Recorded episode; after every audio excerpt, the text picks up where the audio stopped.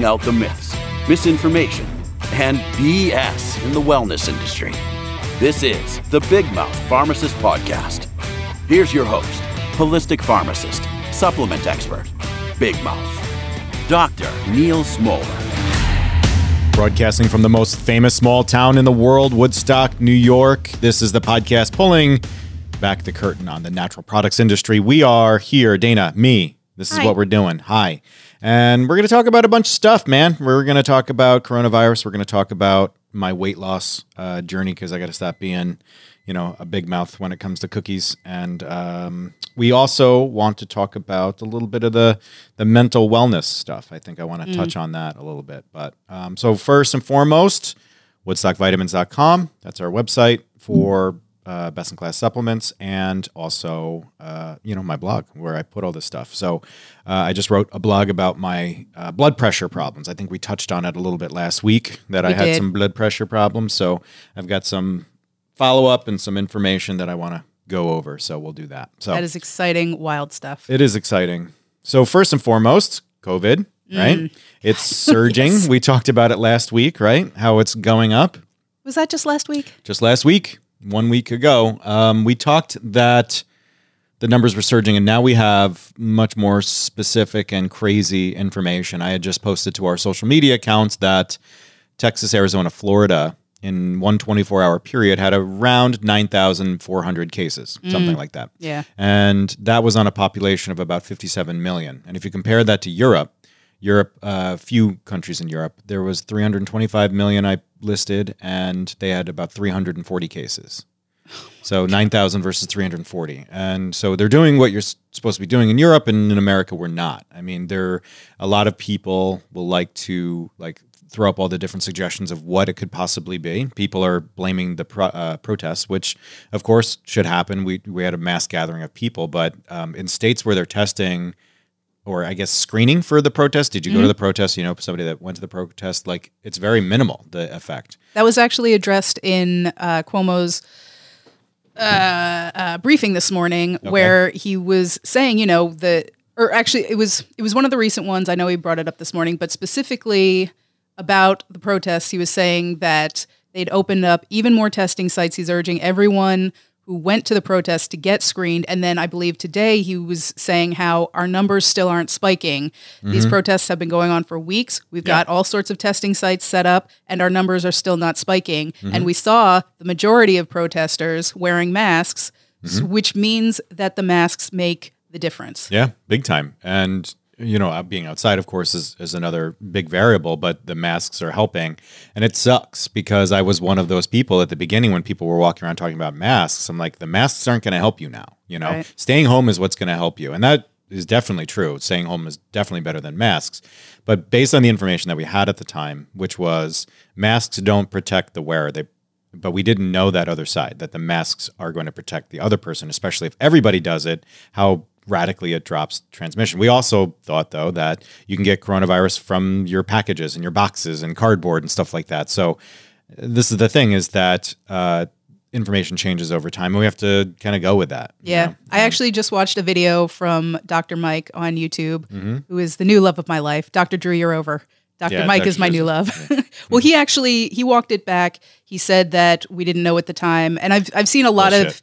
I knew. yeah, I've, if I knew he he knew. You know. yeah. Um, but but Dr. Mike said the same thing. He's like, I stand by what I said because that's the information we had at the time. And the Mm-hmm. thing about the thing about science is that it's constantly evolving. And so now we know. And so now I say, wash your hands, wear masks, Yeah. try to stay home as often as possible. And I think that's the honorable thing to do. And obviously, you're saying the same thing. Yeah, That's- yeah, I mean- just, you know, it's evolving. it's what's supposed to happen. And you know part of the information about masks was a little bit of propaganda. That was just uh, released this week that fauci said that a lot of the the mask sentiment was based on the fact that we didn't want to use up our supplies. So Yeah. that's a twofold problem. Why don't we have enough supplies? And two why wouldn't you just say use anything, and that goes to the idea that you- they need the masks needed to be a certain grade before we would actually use them. So, Right. um, so yeah, so the the mask thing seems to be working. So we're going to open up our pharmacy again. We're I'm confident now that we can open up the pharmacy and not have a, an issue, you know, with any of our patients. So I'm happy about that. Um, so what I want to talk about because we've talked about on the blog and maybe here um, your risk. So how much of a risk am I for getting COVID? And now we know, you know, it's it's the number or frequency or like duration of time that you spend with people of unknown COVID status. Right. Right. So somebody that works in retail, front lines, dealing with a ton of people, randoms all day, every day, that's a high risk person. A medical professional, even more so, you know? So all of these people are, are high risk. But if you've been at your house, and you've just been with you and the people that you live with, your risk is zero, nothing, right? Yeah. If you go to the grocery store, that's a um, it's a, a risk scenario, but you can be low risk by wearing your mask and turning on through, right? So then, what's the risk of the place? So of the places that we go, of the places that we visit, they have a risk factor too because of the same thing. What's the risk that a bar will have uh, COVID versus what's the risk that Neal's pharmacy will have COVID? What's the risk of you playing golf, right? So the not only do we have to manage our own individual risks and the people we we bring close now that we, we're expanding that circle, but then what's the risk of the places that we're doing it in? And in general, of course, the the recommendation that I have for everybody is mingle with low risk people in low risk environments Yeah. period end of sentence right and it seems that the science is pointing towards um, basically being inside for extended periods without masks is the highest risk that you can possibly be. Right. and uh, you know add in the circulation. So if if if it's inside meaning like completely closed off no good circulation throughout versus a place that's like open air and there's air moving that's a different scenario right? So we can almost kind of like striate the the risks right? Yeah. so and say like we have really high risk stuff and, and really low risk stuff. So um, it seems that the lowest risk like you're just saying with the uh, protests the lowest risk seems to be outside space from other people with a mask on. That seems to be the absolute lowest risk because those micro boogies aren't getting suspended in the air. Or if they are, there's just so much air that it doesn't really matter. So um, I found this graphic, and you know, supposedly it's coming from a few doctors that are uh, epidemiologists, and they kind of put together the, the COVID nineteen risk levels. It's tinyurl.com slash C19 risk. If you want to look at the graphic that we have, we'll put it in the show notes too. And th- to be honest with you, like I was watching dudes like argue back and forth about the legitimacy of this. I send it to you so you can see it too. So, um, so you're like, oh well, why is camping number three instead of being number two? And I don't think that's the point. I think the point is is that this is a way for you to kind of get an idea for that um, nuance in in this. Again, outside open air, less people that are low risk is going to be the safest possible thing. That's the bottom. That's like if you're playing tennis, for example. That's going to be a low risk thing because the other guy is all the way over there. And that, yeah, you're like screaming at each other, making those weird noises, but it's not going to be a major deal. Um, you know, if you're outside but you're with other people, that's a low risk too. The highest risk being, of course, bars, stadiums, concerts, right? That's going to be a high risk environment, whether it's outside or not, because there's just so many people. And there's a lot of public shared stuff that you're touching. Sure. I'm surprised where buffets are listed though. They're at number eight. I would have put them. Could you at nine. imagine a Las Vegas strip club buffet after coronavirus? Oh my! I'm, ugh. I was just thinking about that Las Vegas strip club buffet. Like that is the Yeah. that's worse than an airplane toilet, I think. eh, probably. Uh, all right. So yeah, so uh, buffets are very high risk because multiple people, varied status, shared stuff that we're touching. Yeah. Because it's not just about the stuff that we're breathing from a droplet standpoint. Those micro droplets get on our hands, get on the things we touch, and then they persist. So and it's fast use. It's not like it's being cleaned after every use. So the door handle at the store, you know, that's going to be an issue. We're going to have to clean that every 15 minutes or so. And you Yeah. should wash your hands after you touch that. It's not like people are going to go to the buffet, use the spoon, and then wash their hands, and then they're good. well, I was going to say, and not only that, you're indoors. Yep. So Mm-hmm. you're eating obviously with no mask on. I, I just that's the only thing I take issue with here is buffets. You feel I buffets think- should be worse. yeah, Buffets I mean, should go higher. just and anywhere anybody, where you're indoors. you just don't agree with people eating at buffets in general. Uh, listen, I love the Mid Hudson buffet. I can't. Oh, I'm a no. fat chick. I can't pretend like I don't love a buffet. Yeah. But under the circumstances, I think no, I would never go to one right now. Yeah. Uh, here's the thing. Number seven, schools. Yeah. That, Mm-hmm. Well, that's. I was looking at all of this, and that's why I said anything that's indoors. Yeah. I would say that's all up at nine, and and this is going to be a huge issue when Mm-hmm. you know the fall semester comes back around, and I know everyone's trying to figure out what the issue is, but it's still to me sending your kids to school if you don't have to. You know, it's, Bad idea, right? Yeah. Yeah, I Mrs. wouldn't- Big Mouth and I decided that we're going to hold the kids back if uh, if there's not a vaccine. We're going to homeschool them Yeah. uh, for as long as we can, or hopefully, you know, the school sent around a survey like, what are you going to do? Are you going to bring your kids or you're not? And what can make us feel better? And my wife's like, nothing. There's nothing that you guys could do to make us feel better about a pandemic. you know, Yeah, like there's nothing that we can do. So the you know the Like, best. thanks for the effort. Yeah, I appreciate the thought, but yeah. So we're not going to send our kids back. We're going to because we can. I mean, that's nice. We can we have that freedom to to do that. I do know that um, like the engagement rate in some of these schools is very low, like 25% of kids participating in online classes even though it's only like an hour or two a day, you well, know. Yeah, and that's truly the obstacle that they have to figure out because to me, it's not, you know, whether or not we're going to open school. I say, no, not this year. Yeah. Figure out a better alternative because we know that a lot of kids are in, you know, like uh, abusive households Yeah. and they're, they just don't really have the option to focus. And that's, that, you know, that's a societal shortcoming that we have to fix now, Right.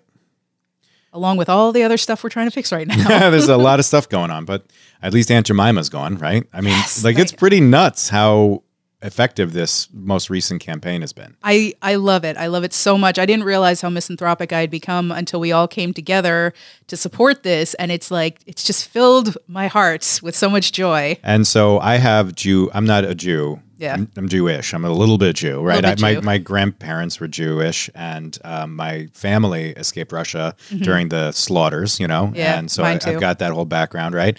And so you're you're a Jewish woman, and uh, so on, yeah. yeah. So like the this idea of oppression and such, like it rings true. So like we, you know, everybody has a passion towards it, but like you know, for me, I get that little pit in my stomach. I'm like, oh crap, here they come. You know, Well, the, the thing with the uh, uh, the neighborhood in D.C. when all of those protesters were kettled by the police and the residents of the uh, white area. Mhm. yeah, well, yeah, and they they like brought everyone into their homes. I was like, this is starting to sound way too familiar. I don't like this one bit. I know it's disgusting. Yeah, I mean, uh, the one guy hid like sixty reporters Yes, or something yeah, like that. Or that Indian guy. Yeah, mhm. So great. yeah. And so, uh, while we're talking on the social issue, I think that uh, I will comment and say that one of the things that really upset me is the idea of Cuomo making Juneteenth a holiday, and not because it's I'm a racist, of course not.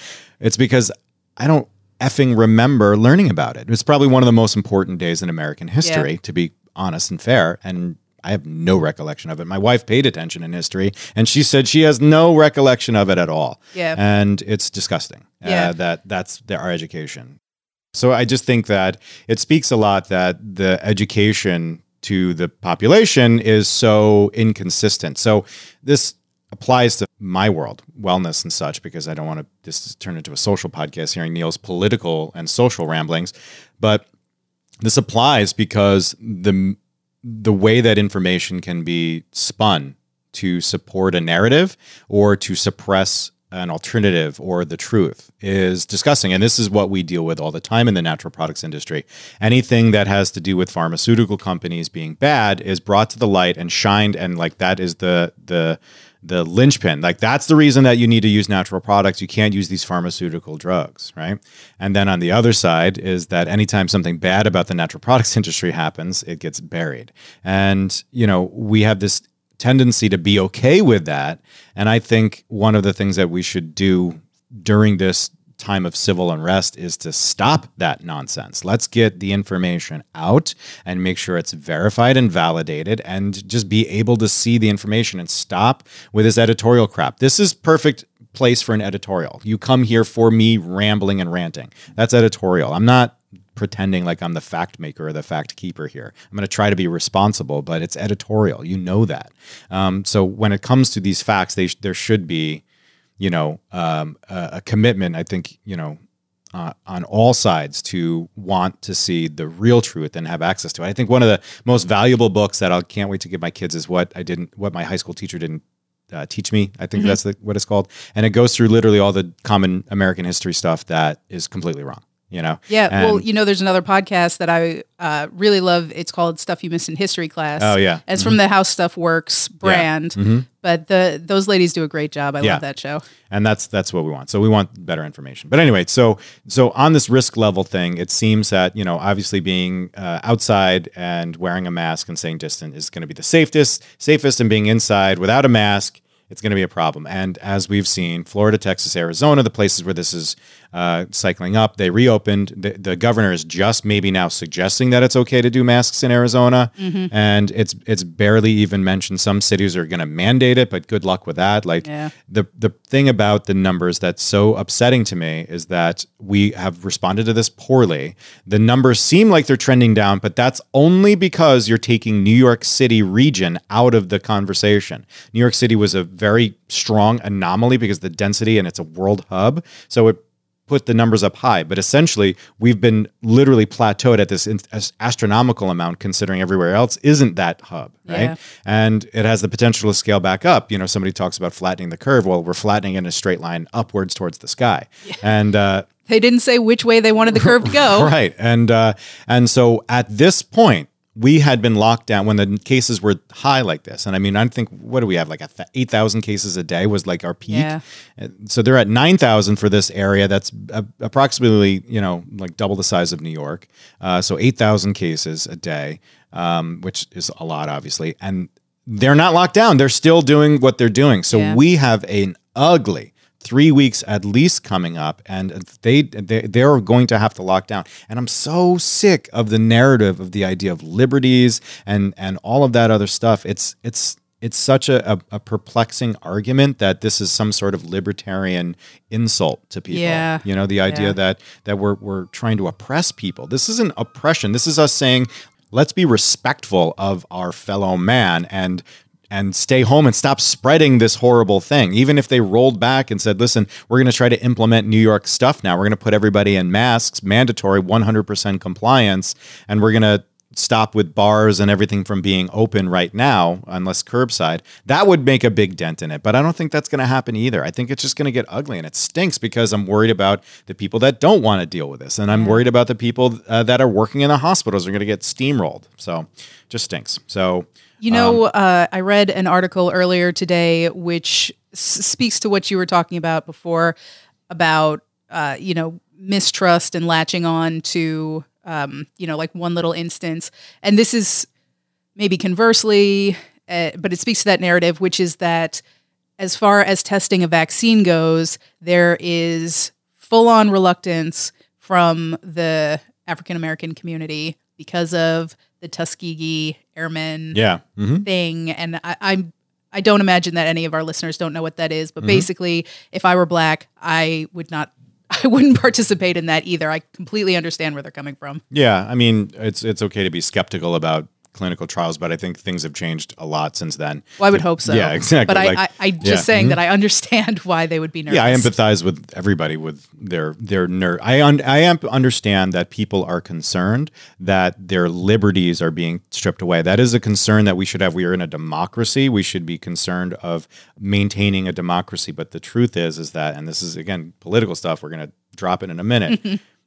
that stuff's that's that ship has sailed. We are we are moving far away from a real democracy, and all I would care for is to get back to that. But anyway, Yeah. um, so I was talking about my weight loss journey last week, and in my most recent blog article, I wanted to talk about a couple things. First and foremost, I'm down seven and a half pounds in Oh, just a week and a half, just because of reducing carbs. Probably carbohydrates are stored as glycogen in the body. Glycogen has a water molecule attached to it. That's what they call water weight. So when you reduce your carbs dramatically, it'll also reduce your water weight. So when we had Rob on, we were talking about sports nutrition. We were talking about your carb stores. So Yes. when you're exercising a lot, if you're hungry and you exercise, you have got about like 1400 calories that you can pull from. Essentially stored around your liver and throughout your body. And then that will also cause a big loss of weight. So you have to rehydrate after. And that's normally why they have to have carbs all during the workout. That's why Gatorade has sugar in it and stuff like that, just to keep those carb stores there. Because if you deplete those, then you slam against the wall. But anyway, I've been saying a bunch that this isn't a weight loss journey. Uh, I don't want to frame it that way. I, I say that way to get everybody's attention, but really that's what it is. It's like it has more to do with the fact that my life's really undisciplined, as I've stressed a bunch of times in the podcast here. And uh, I'm making unhealthy choices that are greatly increasing my risk of disease both now and then diseases later, all which will make me die earlier. Yeah. So that's what's going on, right? So it's not that I'm doing this to lose weight. I'm really just doing this to be disciplined, is really what I'm doing. I'm choosing discipline from what I've been doing before, like here on out. So, like, the weight side of it isn't a vanity thing. I'm just basically saying this is what a healthy weight should be for me, and this is where I should be anyway. So, I need to get back to that. So, eventually, I'll get there. So, and that's important. When you got when you're talking about wellness and trying to be healthier we get fixated on these objective measures that really don't matter. What matters is how you feel and what your risks are right? And um, so you know with weight loss i just tell people focus on the longer term plan and make your boundaries and your guidelines fit a longer term plan and you will have much greater results. It took me not too long to put on a bunch of weight on. I went pretty hardcore.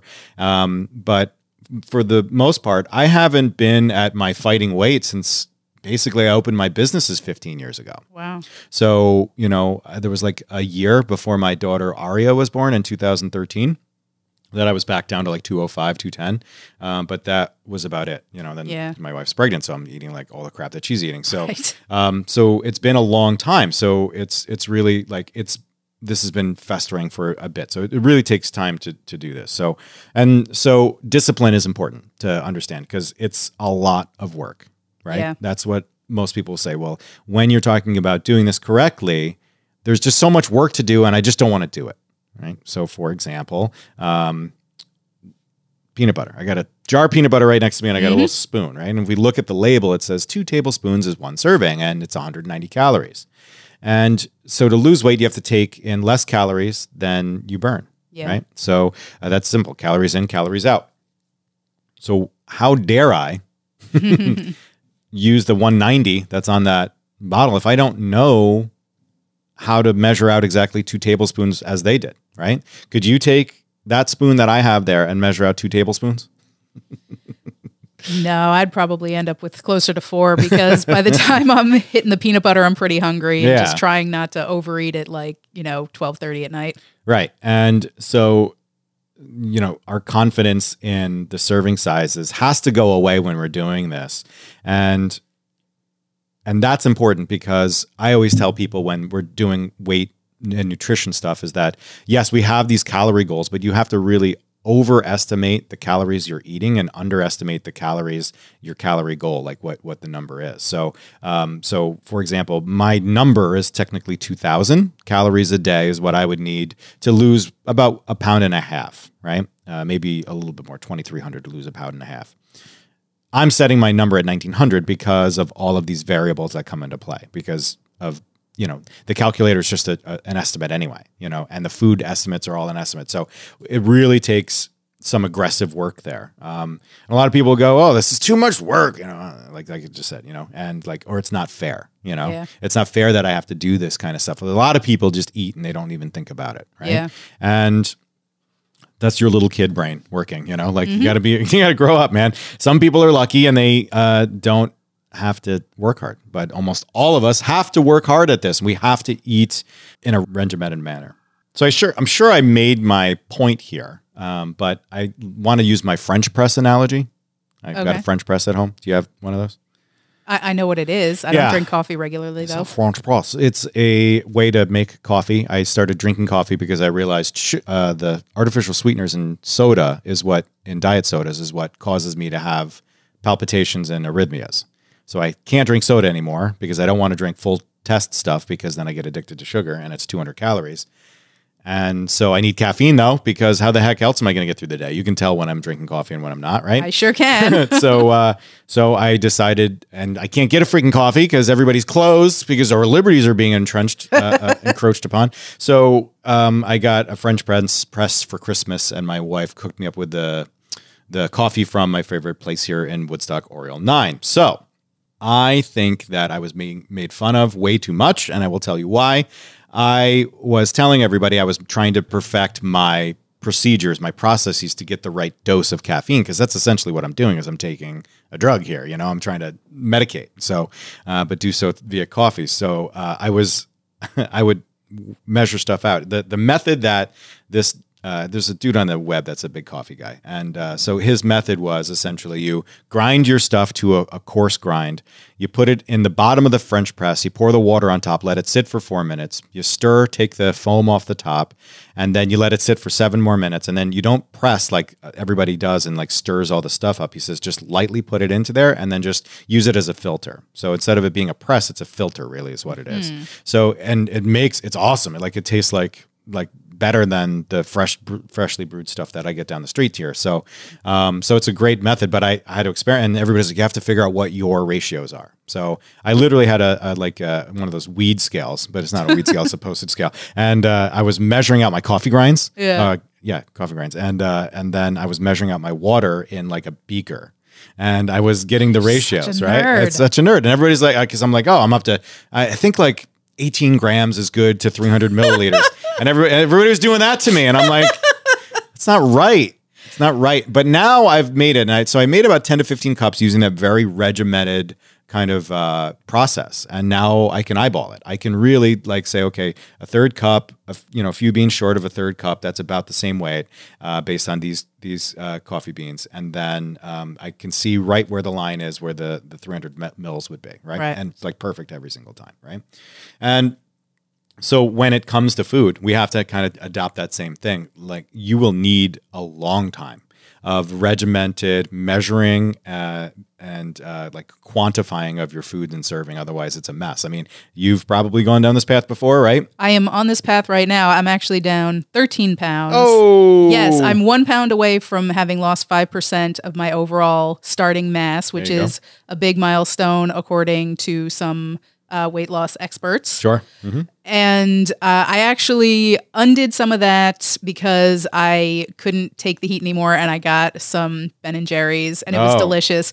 So this morning, the scale said that I was back up a few pounds, but I think that that will come off as long as I just go back to my very regimented food intake. And I am one of those people who's struggling with like I don't feel like doing this. I used to exercise like five days a week. I was in great shape when I was in my twenties and I just you know the because I put all the weight back on and I'm like I can't you know my my immature feelings now is like I just can't go through that again. It was so much work and I'm mad at myself for undoing all of that. But I am still losing weight, just being really careful about what I eat. And I am making sure to like at least go for a walk around the neighborhood every day. Yeah. It's so important to get some movement. But yeah, I'm really struggling with motivation to actually exercise and I the the one thing I've reintroduced into my daily routine because it's available right now is former guest of the show, Tara Sanders. She's doing a virtual yoga mm-hmm. and mm-hmm. so that's, you know, just one more avenue of exercise just cuz it's fairly easy mm-hmm. and easy to insert into your day. But mm-hmm. uh, yeah, man, I'm I'm struggling and I was really hoping to have lost a lot more weight cuz I started this in January, but I'm not I'm also trying to give myself at least the amount of credit that I deserve for having, yeah. you know, taken some steps in the right direction. Yeah, and I mean, again, making your focus not about the weight, but more about the healthier choices and such, I think would would help out a ton. The the, you know, the regimented behavior though is definitely a part of it. You know, yeah. in order to to optimize your nutritional goals um, or your nutritional overall well-being it requires that regimented behavior. You're going to need to say okay well if blueberries are the superfood if you can call any food superfood blueberries would be one of them.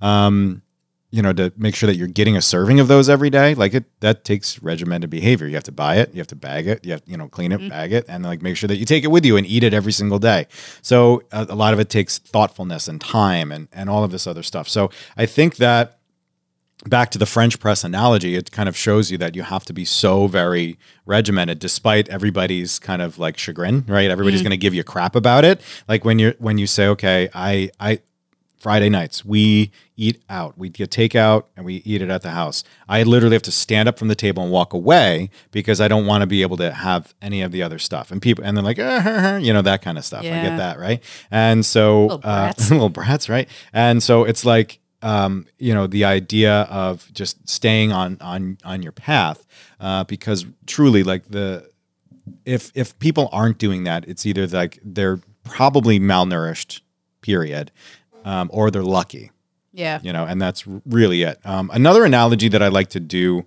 around food to talking about this portion of this journey because this is where my head is at right now is like leasing a car um, have you ever leased a car I have not. I am leasing a car right now. So imagine somebody said to you that you can only drive 10,000 miles a year. Yeah. You could say to them, okay, well, you know, I guess I drive less than 10. Like, how many miles a year do you drive? Do you know that? Like, Uh, it would take take some math, right? You have to like figure it out, right? Yeah, well, well, not right now. There was a time when I was living in Massachusetts and Mm-hmm. I would come back here to visit. I was aware of how many miles I was driving per year. Right. Now, you know, I can pretty much walk to all my jobs, so Right. I have no idea. Right. So that's the person that can just eat whatever. They don't have to be conscious of it. They own a car. They- They're just like whatever mileage is whatever mileage. But then you have a lease and you have this strict amount, right? And Yeah. so if you just wing it and just drive without consideration, it's December and you're at 14,000 miles and you're only supposed to be at 10. And you're like, oh my goodness, I just went over. Right. And so how do you get those 4,000 miles back? because you still have to drive. That's the problem. You still need to drive. You have to eat no matter what, whether you're overweight or not. So you have to make up for it. So you have to sacrifice. You have to reduce below what your normal usage would be to not only get to the 10,000, but then be below. So that way, by the time you hand in your lease, you're not over. That's a really good analogy. That's pretty strong, right? Yeah. So that's what it's like to eat is that we have this we have this need. We have to eat every single day and we have to hit our calorie goal, but then we're over. So then we got to pull it back a little bit and in order for us to do this successfully, we have to track our mileage not just once a week, every single day. And I'm telling you, like, you know, occasionally like, oh, you know, I'm just gonna go visit friends or whatever. And then you go you're you're over. And if you're not regularly checking, you will find yourself to be over just naturally because we just tend to overestimate things. So I believe that when it comes to nutrition and such, uh, think pretend you're leasing a car. You still got to drive, but you got to make up for the extra miles that you have before you turn in your lease here. So Yeah. um, that's a. I hope that helped out. Uh, Well, I've found that uh, Dole makes some makes acai bowls now, and they're kind of small, Mm-hmm. but that's been a really good substitute for dessert, and also like a, dessert, breakfast, a snack. It's um, it's fruit and granola.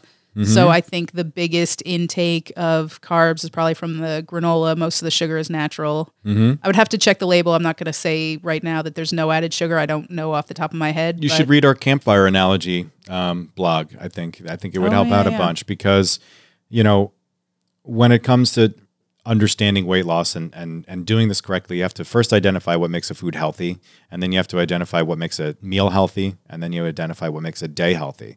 And if you can do all three, which doesn't seem like a lot, it's simple. It's not too easy, you know. Yeah. Um, just like our meditation practice. But what makes a food healthy is that it's rich in one of the macronutrients: proteins, fats, or complex carbohydrates.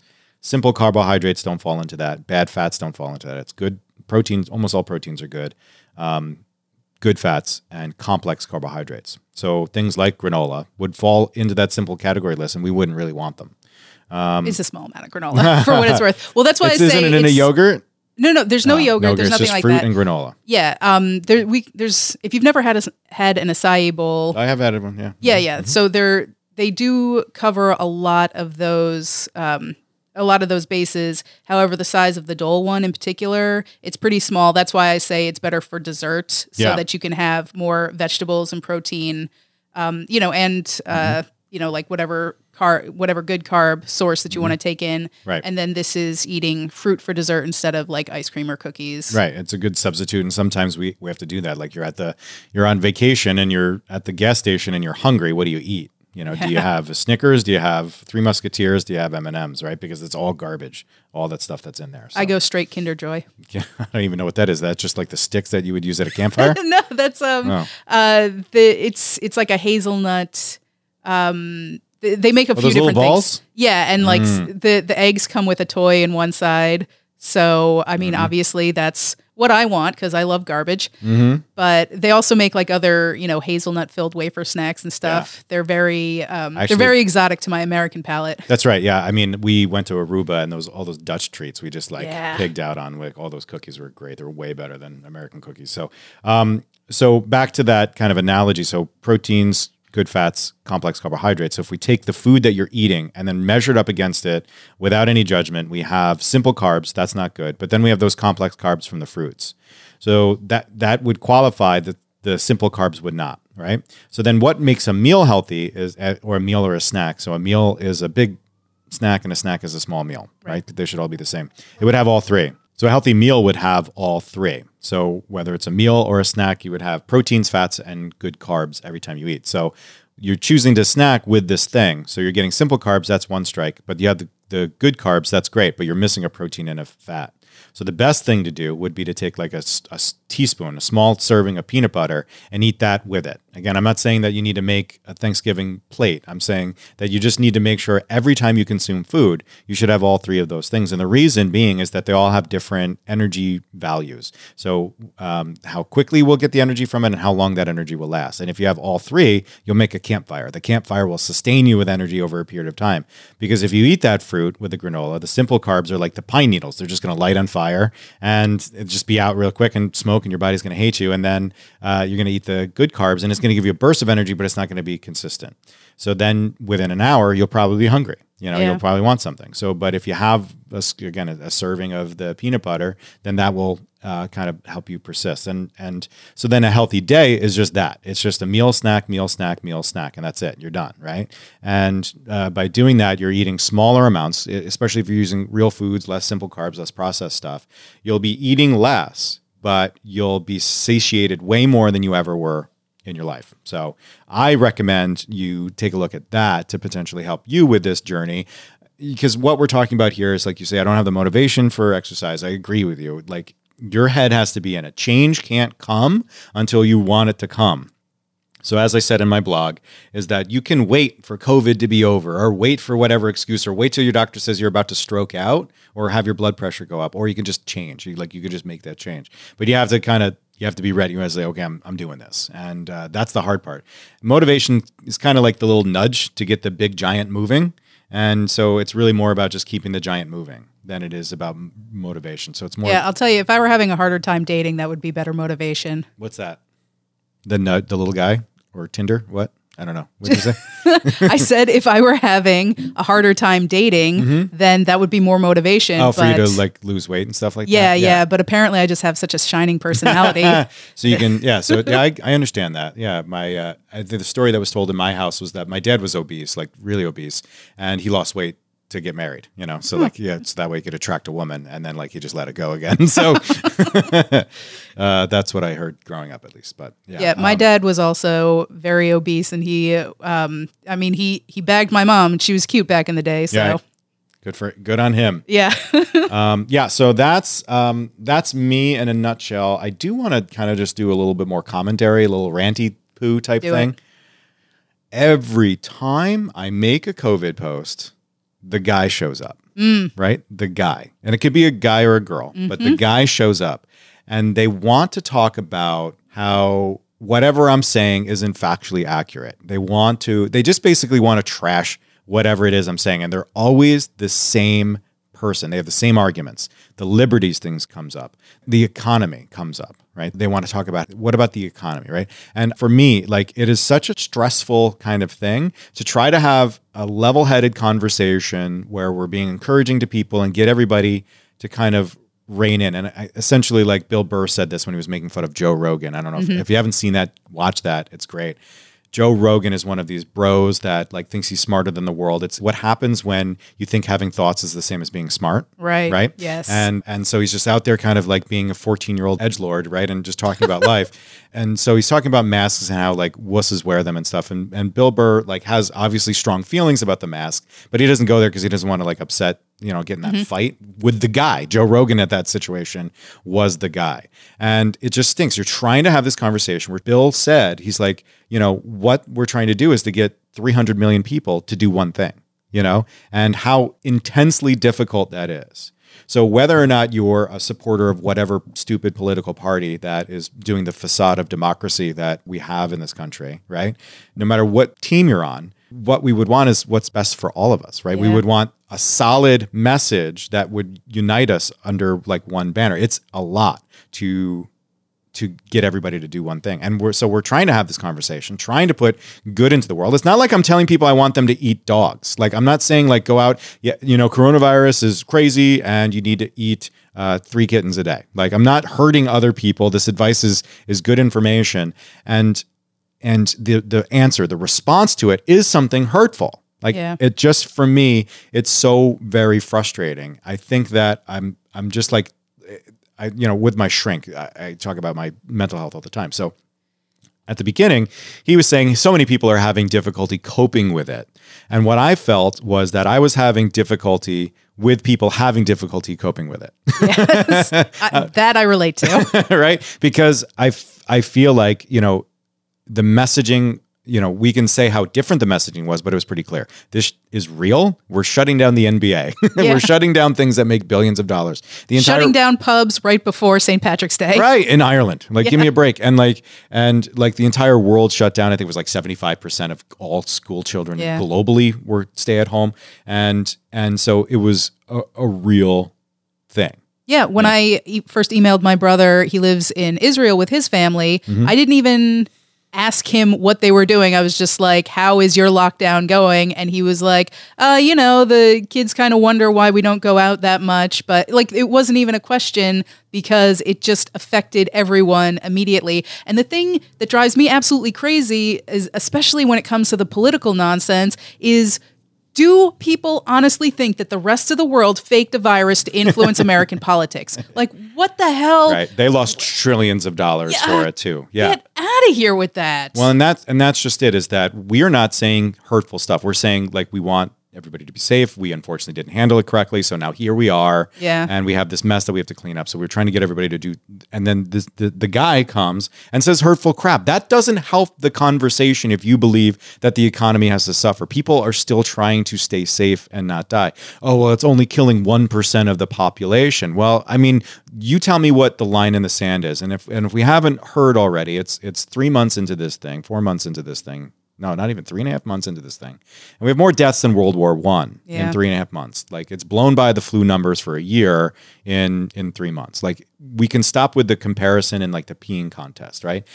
all this is doing is just putting hurtful stuff out into the world. Like, and it's it's fine. Like, get into your bubble, like I'm doing right now, and rant about it. Like, if you think that me and my message is soft or whatever, that's fine. But when you're talking to a group of people, like you want to be uplifting, you want to give people hope and and know that it's going to be okay. Like the guy comes and just craps on everything. It's a pigeon. It just comes in, poops on everything, knocks over everything, and then just flies away. Yeah. And and and it's like no matter and even if you try to be respectful, which I, again, I, I don't want to be the guy that's just putting out my opinion and then not having a discussion. I try to have a discussion with people, but the but then it's like no matter what facts, it, it doesn't matter. The the the conversation it just it just kind of like just blows up, you know? And it's just this weird kind of place. And I just wish that people's like measurement for should I put this publicly or in a group discussion should be is this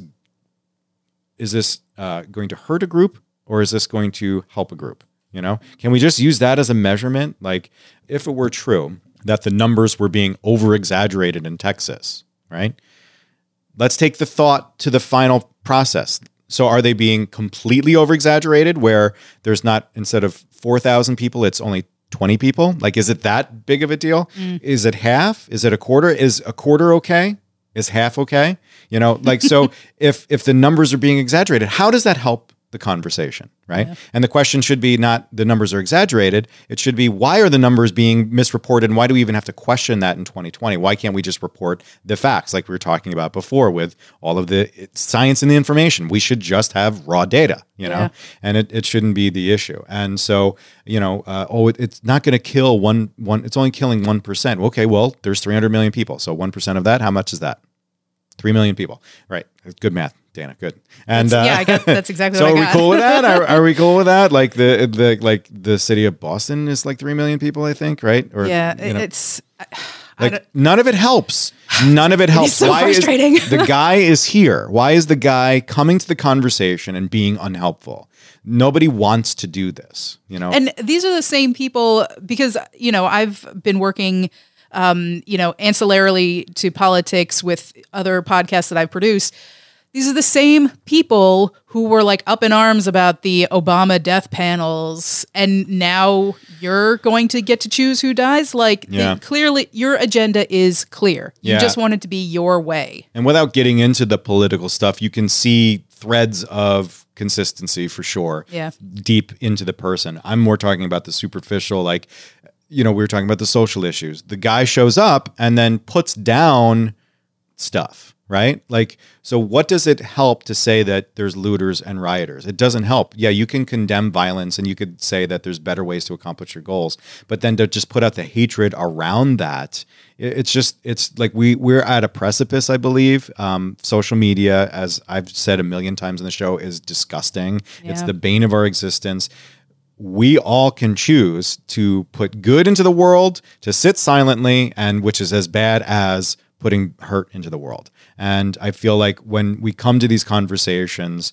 uh, you know, it, it we want to engage our fellow man because it's there's a lot of this manipulation going on. We the guy could be brainwashed Yeah. right the guy could be manipulated by the propaganda machine right and so so you know and, and this is why our messaging has changed a lot over the past 10 years around supplements right? We used to laugh at people and like oh that's silly you know and like oh that doesn't work you know that kind of a thing. And and now it's listen we you're a victim of a system. The propaganda the information all of that stuff is not your fault and you're making the best decisions that you can. So let's let's look at it another way. Instead of saying no you shouldn't take that because it's not mine i say yeah that's not going to hurt. I don't think there's anything there that could hurt you. Keep using it you know?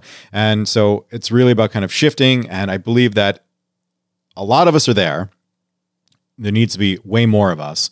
And and the people that are filling the role of the guy really i you just need to take a look at yourself and and like listen to dr dresdale on the podcast because it's very clear to me that a lot of the the guys out there it's a gap between what they believe the world is and what the reality is. And Yeah. the the mm. the bigger the difference the bigger the suffering the bigger the tension and so a little meditative practice i think. The number one reform we should make not police reform even racial stuff. I think we should focus on the entire country mandatory meditation sessions before school and after school. We do that and in 10 years we have a completely different populace. I guarantee it. And uh, and so and in countries where they do that they are different you know and they do think differently. So um, that would be a very solid move from my my perspective. So that is it for me. Do you have anything else that you want to say do you have any thoughts on my ramblings there you good Yeah, I think I'm good. I think I already complained enough about. All right, so that's it. So until next time, keep listening, keep learning, and be well, and put good stuff out in the world.